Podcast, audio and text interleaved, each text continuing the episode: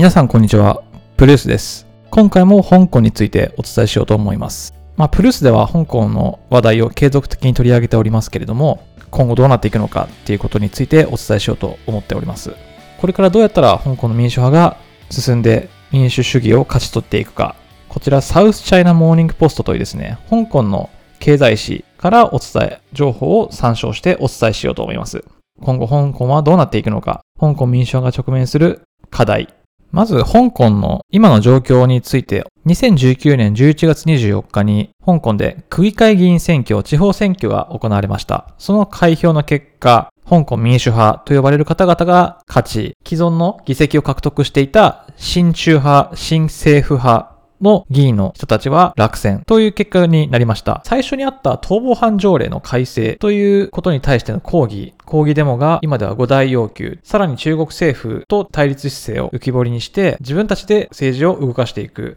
中国の干渉をなくしていきたい。そういった意向が強く現れているのが今の香港です。一国二制度という制度がございまして、こちらですね、まあ、香港とマカオが一国二制度に置かれている状況です。中華人民共和国の政治制度において、本土領域から分離した領域、これが香港とマカオです。まあ、当初、今の台湾との統一のために中国が提案した構想だったんですが、まずは香港とマカオ、それぞれイギリス植民地とポルトガル植民地だった香港、マカオ、それぞれに対して政府側で交渉を行って、一国二制度という特別行政区に置いたわけです。なので実質法律的に言うと、中国の土地、中国の領域という結果になっております。で、今回区議会議員選挙でも香港民主派圧勝しましたけど、他の議員さんたちっていうのはやはり基本的に親中派、新政府派、香港政府に偏った方々が多く、かなり不透明な政治やルール策定が行われていたという事実を今明らかにしております。今後民主派が勝って議席を獲得していくことによって、より政治の透明性が図られていくのではないかという期待が持たれています。具体的に区議会議員選挙は香港民主派の圧勝ですけど、今回18の地方議会のうち17の議決権を掌握しております、民主派が。こちら、プロデモクラシーキャンプ、民主派が市民からの圧倒的な支持を得ておりました。これに対して香港政府どう思ってるかっていうことなんですけど、次回、2020年9月に同様の選挙がございますけれども、同じように民主が民主派が勝ってしまうんじゃないかっていう予想を立てておりまして、かなり懸念しているみたいです。中国の大学のロースクールの教授、フェイロンさんっていう方なんですけど、この方が、まあ、そのサウスチャイナモーニングポストで語っている内容だと、一国二制度自体を損なう可能性があるというふうに懸念しております。まあ、今回の選挙によって民主派が勝ったそれによって国で定めている、国というのは香港で定めている制度が選挙によって変更可能なんだ。そして、ひいては一国の安全保障危機を引き起こす政治プロセスになってしまっているというふうに懸念しておりまして、で、ちなみにこの中国の教授の方は、中国の指導者に向けて、この一国二制度を損なわないようなアドバイスをしているという状況のようです。これに対して、今回の選挙においてですね、じゃあ、実際に当選したせ、当選した議員、落選した議員、それぞれ今回の選挙についてどう思ってるかっていうことをインタビューしていまして、まず落選した議員ですね。香港の親中左派政党、民主健康共進連盟 DAB という政党がございまして、こちらの議員さん39歳が優先多くという香港行政区の議員を11年務めておりましたけれども、今回の選挙で民主派に押し出されて落選という形になりました。2019年6月から半年経った香港のデモについて、反政府抗議デモについては、まあ先ほどお伝えした通り、当初は香港が犯罪人引き渡し協定を結んでいない国、地域の要請に基づいて容疑者の引き渡しを可能とさせる逃亡犯条例の改正に抗議する集会だったのが、一層要求が強まって過激な抗議となって今に至る。で、これに対しては出馬を決める前から難しい選挙だなというふうに理解していたと話してます。まあ、これはやはり親中派であろうと、今の香港の状況を見たら難しいんだっていうことはわかるんですね。反対に勝利した民主派の党首、ウーチーワイさんという方がいらっしゃるんですけど、この方も、まあ、今回の選挙は完全な勝利で収まったけれども、次はこの議席を獲得して、より政権の中中枢に入っていかなければならない。ということで、完全な民主主義の長い道のりの第一歩に過ぎないと述べています。こちらね、議席獲得したはいいけど、そこから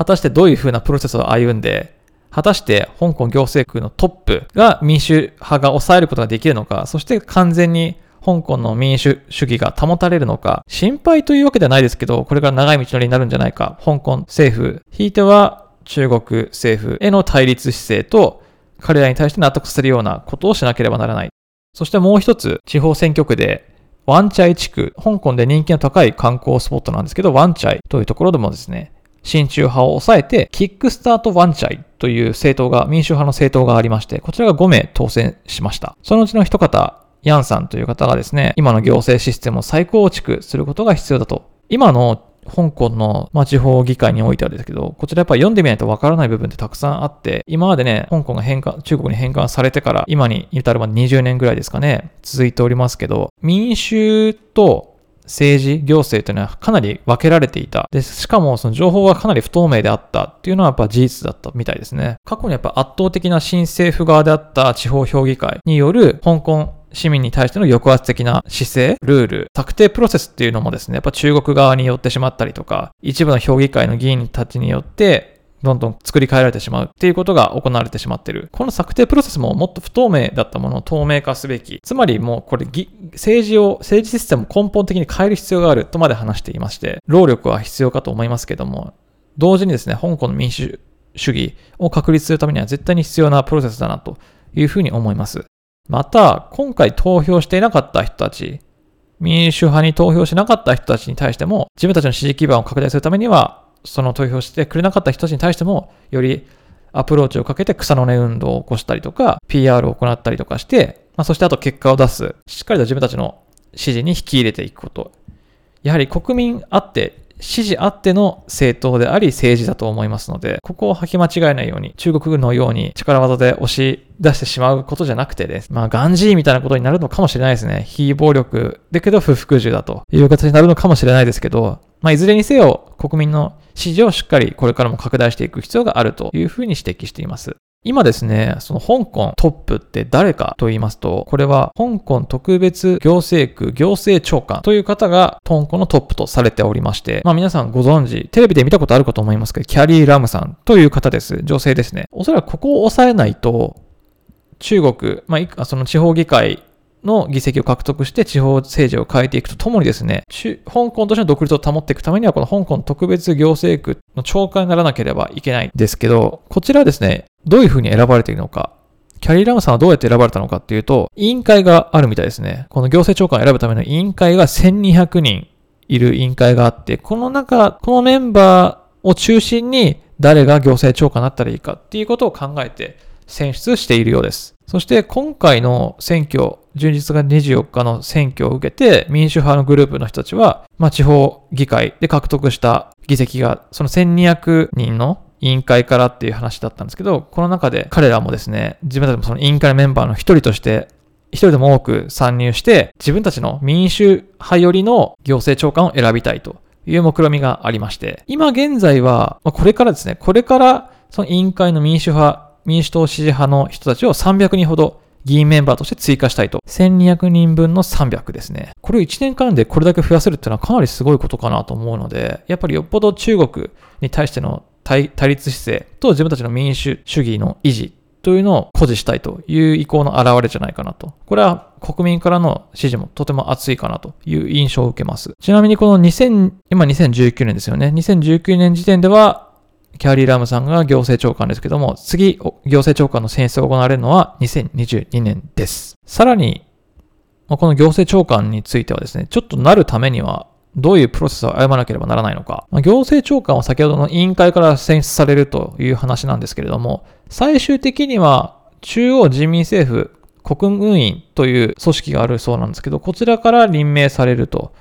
いうことになってます。で、立候補するためには100名以上の選挙委員からの推薦を得る必要があり、有効投票数の過半数を得たものが当選になります。で、立候補するためにはっていうところからなんですけど、まずこの立候補するためには中国当局の同意が必要みたいですね。で、実質投票権というのは親中団体のみに与えられる構造になっているのが今の状況。ですので、香港人の強不満は強く、普通選挙を求めて、デモは今までも繰り返し実は行われてきておりました。2007年以降ですね、直接普通選挙の実施の可能性を示していたんですけれども、結局ですね、まあ、2004年の人民代表大会、中国の人民代表大会で、2007年以降に実施するかもっていうふうに言っていた中国の意向は、まあ、2007年に実施するという意味ではないという解釈を行って、実質2019年今に至るまで普通選挙の実施っていうのは行われていないというのが状況です。ですので、今までもずっとこの普通選挙を求めて香港人のデモっていうのは行われてきておりました。それが今、抗議デモとしてもう今は戦わなければならないという瀬戸際に立たされた時に、こういった抗議デモが行われてしまってる。ずっと中国側からの圧力に屈することなくですね、普通選挙を求めて香港人が戦っていたという歴史があります。ただ、今、この資格を得るためには、行政長官になるためには、中国の同意が必要だと。香港に拠点を置く香港マカオ協会という組織があって、こちらの副議長の方、民主派による政権の政権変動が起こる可能性については、かなり確率は低いという見方をしてます。先ほどお伝えした行政長官の選出が一番大きなネックになってくるんじゃないか。中国政府の任命がなければ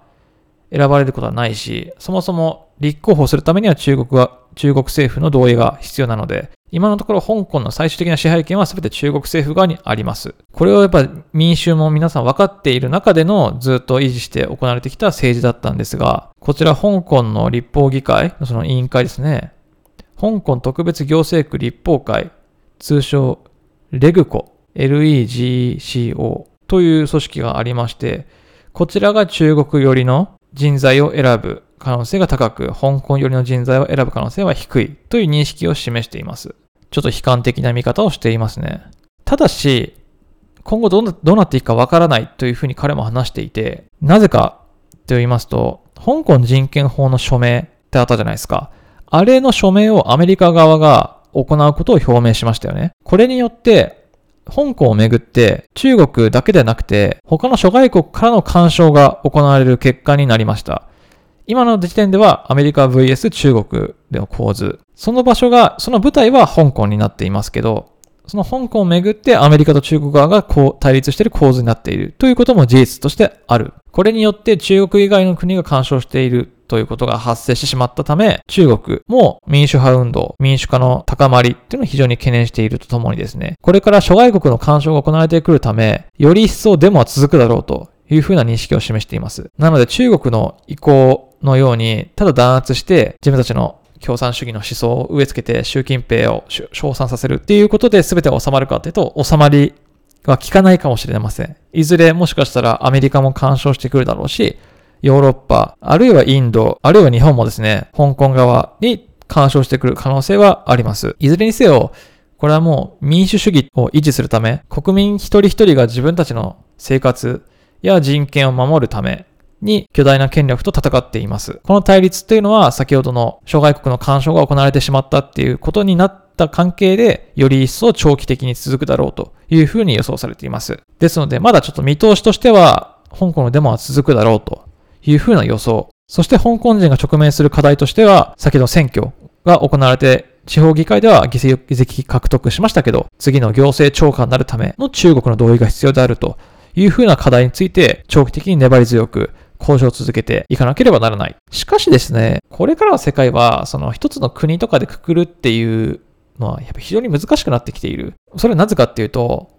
個人一人一人の影響力が強まってるからだと思います。そのインフルエンサーみたいな人たちが一人でも、この政治、この考え方おかしいんじゃないのっていうふうに人々に訴えかけれれば、必ず人々はそれに対して動くはずです。政治っていうこの組織、なんとか党っていうという党からの発信ではなくて、一個人からの国民に寄り添った人たちの立場からの意見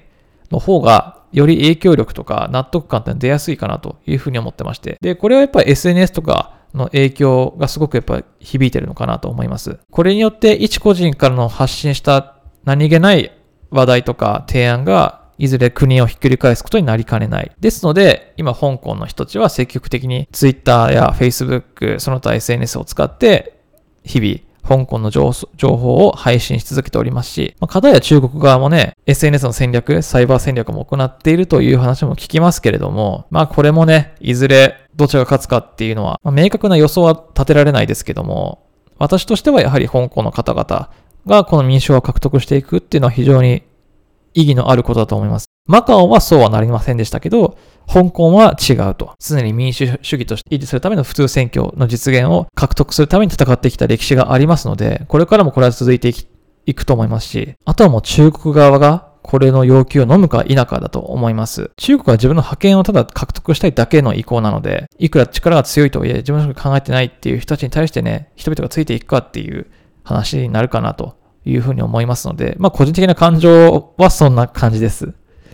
ただ実質的な力とか影響力で言うと、やっぱり中国の習近平が今世界を複雑にしているというのと同時に、圧倒的な軍事力、経済力、そして世界一の超大国まあ、世界一では世界ナンバー2か、経済力で言ったら世界ナンバー2ですけど、人口で言えば世界一ですよね。十何億人いるんですから。今5人に1人ですか？が中国人という状況の中で、この超大国を率いている習近平の動向一つ一つによってですね、いろいろ変わってくるとはありますし、これに対して香港が屈する可能性だってね、もちろんなしではないと思います。諦めてしまったらそこで試合終了だと思うので、超大国である習近平率いている中国が非常に経済、ビジネス、すべてにおいて大きな影響力を持っているのは間違いないので、これに抗っていくっていうのは非常に難しいことっていうのも理解はしています。いずれにしてもこの長期的なデモというのは続いていきそうです。ということで、サウスチャイナモーニングポストからの情報になります。